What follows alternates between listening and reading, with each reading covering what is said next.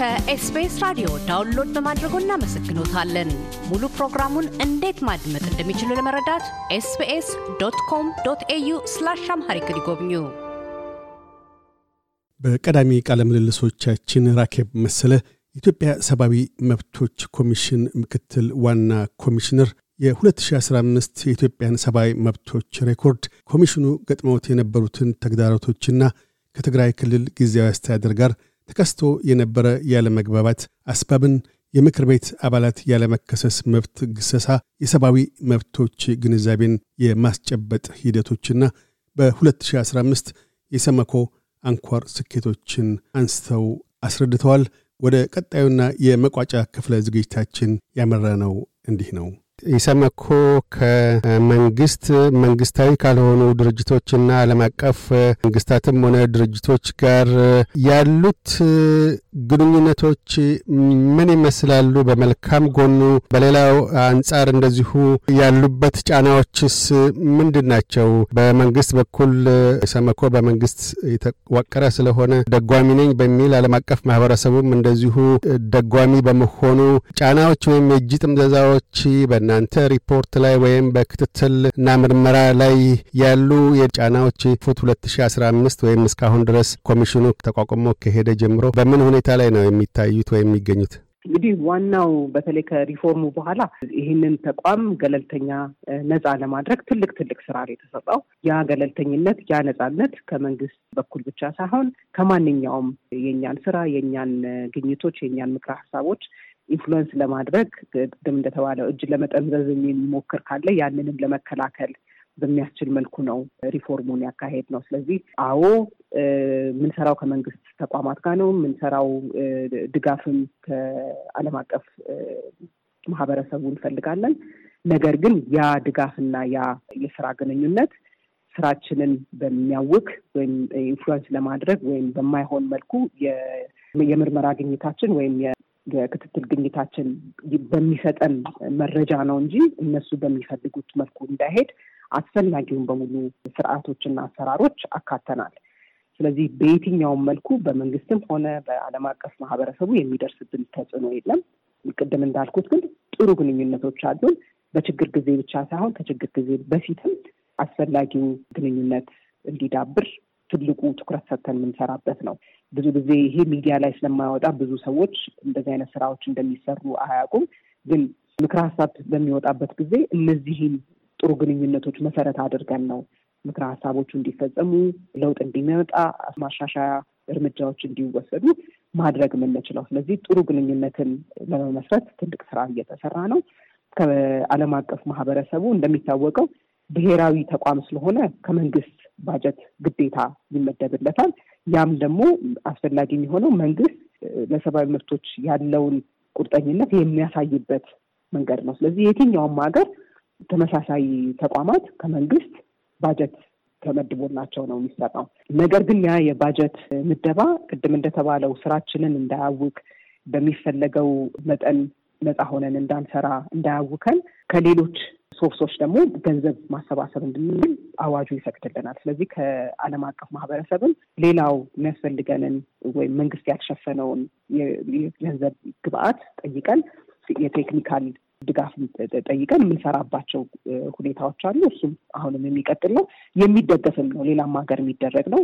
ጥሩ ተሞክሮም ያለበት አሰራር ስለሆነ ዋናው ነገር ግን ቅድም እንዳልኩት በነፃነት መስራታችንን በገለልተኝነት መስራታችንን በማያውክ መልኩ አስፈላጊው አሰራሮችና mechanism ባለበት ሁኔታ መስራቱ ነው። ይሄም ደግሞ በጥሩ ሁኔታ ዳብሯል በተቋማችን። ስለዚህ ምንም አይነት ተጽዕኖ በሚደርስበት ሁኔታ አይደለም ያለ ነው። ግን በአፍሪካም ደረጃ በዓለም አቀፍ ደረጃም በአገር ደረጃም ጥሩ ግንኙነቶችን እየመሰረትን ነው። እንደሚታወቀው በዛም ምክንያት በጂኒቫ ተቀማጭነቱ የሆነው የ Global Alliance የሚባለው የአንደኛ ደረጃን status ሰጥቶን ይሄን ሁሉ ነገሮች እንግዲህ ተመልክቶ ነው በእውነትም በነፃነት በገለልተኝነት እየሰራ ያለ ተቋም ነው ወይ የሚለውን ካረጋገጠ በኋላ የመጀመሪያ ደረጃ status ኡን ሰጥቶን በዛ መሰረት እየሰራን ነው። በኢትዮጵያ ዘመን አቆጣጠር 2016 ላይ ነው የምንገኘው። በወርሃ ህዳር ውስጥ የአንደኛው ዓመት ሩብ ሪፖርት ቅረቢያ ጊዜ ነው። 2016ን እንደምን እየተጓዛችሁ ነው?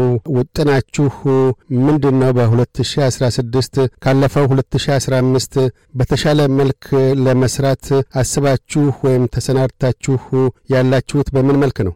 አብዛኛውን እንግዲህ ሁለት ሺ አስራ አምስት የተጀመሩ ስራዎች ይቀጥላሉ። ይሄንን ስል እንግዲህ የሽግግር ፍትህ ሂደቱን መከታተል፣ መደገፍ፣ የተለያዩ የማህበረሰቡ ክፍሎች በዚህ ሂደት ውስጥ ተሳታፊ እንዲሆኑ አስፈላጊውን ውትወታ፣ አስፈላጊውን ምክክር በየደረጃው እስከታች ድረስ እናደርጋለን። በዚህ ሂደትም በተለይ ተጎጂዎች፣ ተፈናቃዮች፣ ሴቶች፣ አረጋውያን፣ አካል ጉዳተኞች ሙሉ እንዲሳተፉ አሁንም ጥሪ እናደርጋለን። ያንንም ለማሳካት እየሰራን ነው። ሌላው አሁንም በስፋት እየሰራን ያለ ነው ግጭቶች እንዲያቆሙ እና ምክንያቱም ግጭቶች ካቆሙ የሚደርሱት የሰብአዊ መብት ጥሰቶች ሊቀንሱ የሚችሉበት ሁኔታ ስለሚኖር ግጭቶች ሊቆሙ የሚችሉበትን ስራዎች እንሰራለን። early warning ወይም የቅድመ ማስጠንቀቂያ ስራዎችን ጀምረናል። መንግስት በተቻለ መጠን ግጭቶች ወይም አለመግባባቶች በኃይል የታጀቡ ግጭቶች ሳያመራ በፊት እርምጃዎች መወሰድ የሚችልባቸውን ሁኔታ እንዲመቻች የ early warning ስራዎችን ጀምረናል። እሱን በስፋት የምንሄድበት ነው። ግጭቶች ባሉበት ሁኔታ በተለይ በአማራ ክልል ያለውን ሁኔታ መሸፈን እና ክትትል ማድረግ እንቀጥላለን። በተቻለ መጠን civilian ኖች እንዳይጎዱ፣ በስፋት የሰብአዊ መብት ጥሰቶች እንዳይደርሱ አሁንም ስናደርግ በነበረው ይሄ ሕግ ማስከበር በሚለው ዘመቻ የያዙ ሰዎችን፣ ጋዜጠኞችን፣ የፖለቲካ ፓርቲ አመራሮችን ጨምሮ በአጠቃላይ የማህበረሰብ አንቂዎችን ላይ እያነጣጠረ ያለው ተደጋጋሚና የተራዘመ እስር እንዲቆም አሁንም በስፋት እንሰራለን። በሴቶችና በህጻናት ዙሪያም እንደዚሁ ሴቶችና ህጻናትን በተደጋጋሚ ላይ የሚደርሱ የሰብአዊ መብት ጥሰቶች በህግ ማዕቀፍ ወይም በአሰራር ለውጥ መፍትሄ እንዲያገኙ መስራታችን እንቀጥላለን። ቅድም እንዳልኩት የአካል ጉዳተኞችን በተመለከተ ህጉ እንዲወጣ እንዲሁም ደግሞ በመንግስትም ሆነ መንግስታዊ ባልሆኑ ተቋማት የሚሰጠው አገልግሎት ተደራሽ ሊሆን የሚችልበትን ሁኔታ እንዲመቻች እናደርጋለን። የራሳችንን ተቋም ተደራሽ በማድረግ ምሳሌ በመሆን ሌሎቹም ተቋማት ተደራሽ እንዲሆኑ ለውጦች እንዲመጣ እንሰራለን። ሌላው ትልቁ ስራ ቅድም እንዳልኩት በተፈናቃዮች ዙሪያ በስደተኞች ስራ ዙሪያ ያለው ነው። አሁንም የተፈናቃዮች ቅድም እንዳልኩት ህጉ እንዲወጣ አንድ ኃላፊ ባለቤት የሆነ ተቋም እንዲሰየም በዛ መሰረት ስራዎች እንዲሰሩ በተለይ በተለይ ደግሞ የተራዘመ መፈናቀልን ለመቀነስ እና ዘላቂ መፍትሄዎችን አግኝተው ወደ ቀያቸው እንዲመለሱ ወይም ባሉበት ቦታ ከማህበረሰቡ ጋር ተዋህደው እንዲኖሩ ወይም ሌላ ቦታ ላይ ሰፍረው ህይወታቸውን መቀጠል እንዲችሉ ዘላቂ መፍትሄ እንዲመቻች ከሚመለከታቸው መንግስታዊ መንግስታዊ ካልሆኑ ተቋማት ጋር ስራችንን እንቀጥላለን። እነዚህ ናቸው እንግዲህ ከሞላ ጎደል። ሌላው ትልቁ መስራት የምንፈልገው በተለይ በሰብአዊ መብት ማስፋፋት ላይ ያለንን ኃላፊነት መወጣት ነው። እንደ እድል ሆኖ በአብዛኛው ትኩረት እያደረገን ያለ ነው ጥበቃ ስራው ላይ ነው። ምክንያቱም ሰብአዊ መብት ጥሰቶቹ ከተፈጸሙ በኋላ ምርመራና ክትትል ማድረግ ነው። ትልቁ ስራችን መሆን የነበረበት ግን መከላከል ላይ ነው። ግን ከአቅምና የግጭቶቹ በጣም በስፋት እየተካሄዱ ስላለ የሰብአዊ መብቶችን ማስፋፋት ላይ በምንፈልገው መልኩ እየሰራን አይደለም። ግን በዚህ መልኩ ከባለፈው ዓመት በተሻለ ሁኔታ የሰብአዊ መብቶችን ማስፋፋት ላይ ከተለያዩ ባለድርሻት ጋር ተባብረን እዚህም ላይ እንሰራለን ብለን አቅደናል። ስራውንም ጀምረናል። በተለይ በባህር ማዶ ነዋሪ ሆኑ ኢትዮጵያውያንና ትውልደ ኢትዮጵያውያን ከሰብአዊ መብቶች ጥበቃና ግንዛቤ ማስጨበጥ አኳያ ኢትዮጵያ ውስጥ ምን አይነት ሚና ወይም ድርሻ ሊኖራቸው ይችላል? በውጭ ሀገርም ያሉ በሀገር ውስጥም ያሉ በኢትዮጵያ ውስጥ የሰብአዊ መብቶችን ባህል አድርጎ ከነዚህ ከባባድ ከሆኑ ሰፋፊ ከሆኑ የሰብአዊ መብት ጥሰቶች ለመከላከል ትልቅ ሚና አላቸው ብለን እንላለን።